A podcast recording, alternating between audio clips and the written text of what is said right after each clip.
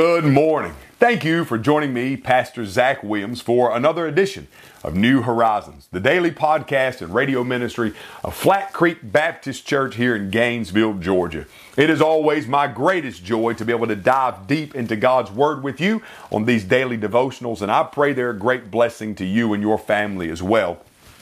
If you would like more information about Flat Creek Baptist Church and how you can come alongside of us, our website is flatcreekchurch.net. Please go there and you can find all the information you need to know about us. We are now in the book of Acts, chapter 20, uh, chapter 2, and we are looking uh, specifically at verse 42 in the text. Now, when we think about this, friends, right now we are looking at this idea of being the church of favor. In Acts chapter 2, verse 47, Luke records that the church, this early church, had favor with all people. Now, over the last two days, we have been setting the foundation, kind of giving the pillars of what it means and how to become a church of favor. Number one, you've got to stand on the book. You got to be in the Word. Your church, you've got to stand on this. They devoted themselves to the apostles' teaching. And so, friends, if you're going to be in a church of favor, or you want your church to be a church of favor, you get in the book. You you have a church body that believes in the Bible, elevates the Bible, and allows the Bible to speak. I'm just telling you, friends, there is a need in this day and age for good biblical preaching. Stand on the Word. Don't back off of the Word. Don't water it down. Put your feet on the rock of Jesus Christ. Look at the audience in the eye and say, Thus saith the Lord. And just preach the book. That's all you have to do. Friends, that's the, that's the church growth strategy that we need to get back to. You know, there are many today that will come out with books, and churches will spend millions of dollars to learn how to grow and these different things. Friends, I'll tell you, I'm just a simple man.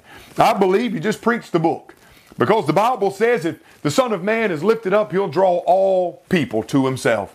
And so, in my heart, Friends, I take that literally. Just lift up the book, just lift high the Lord Jesus Christ, and lives will be changed.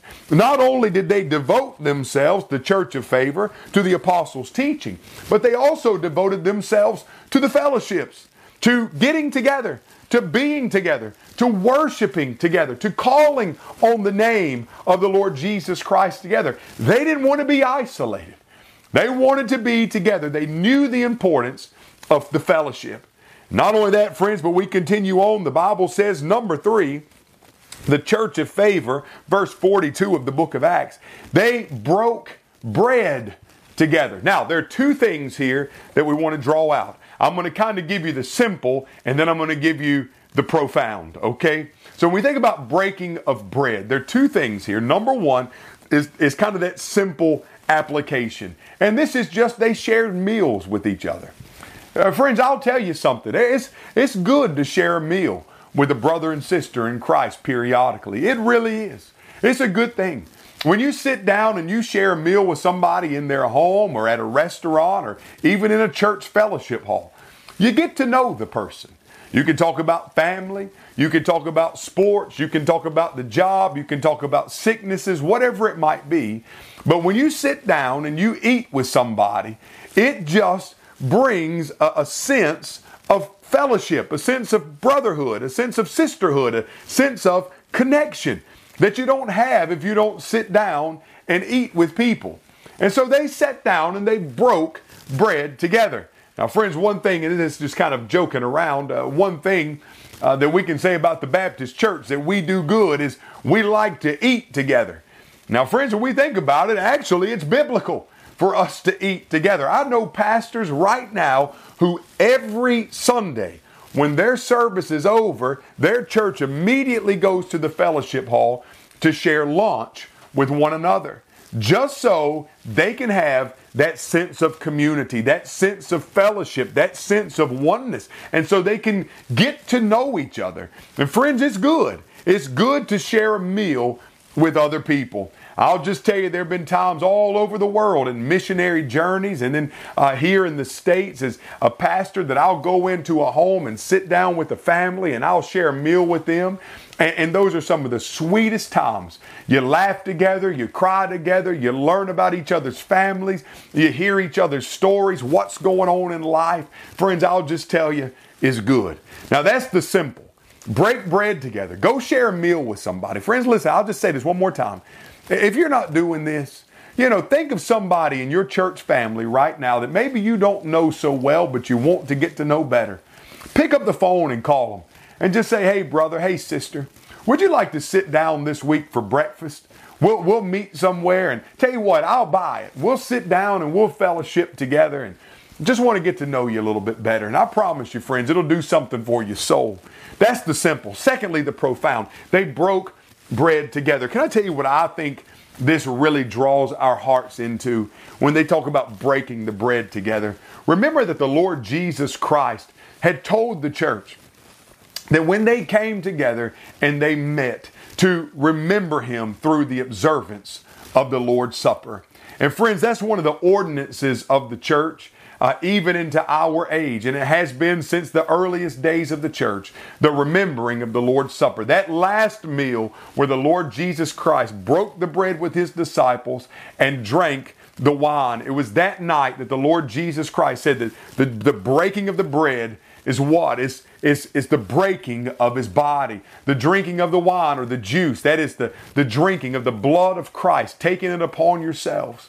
And, and, friends, when they were gathered together, they would break the bread. They would, they would, they would observe this, this solemn ordinance of, of the believer's life, this union with Christ in the in the breaking of the bread and the and the drinking of the, the juice, the blood of the Lord Jesus Christ. And, and there was a deep, intimate connection, not just with brother and sister, but with the Lord Jesus Christ Himself. Because it was a remembrance of what Jesus had done in their lives. And friends, I, am just, you know, I, I think about the church today and Friends, a lot of times the Lord's Supper just kind of gets overlooked or, or it just kind of becomes this kind of like this thing that we do on special occasions.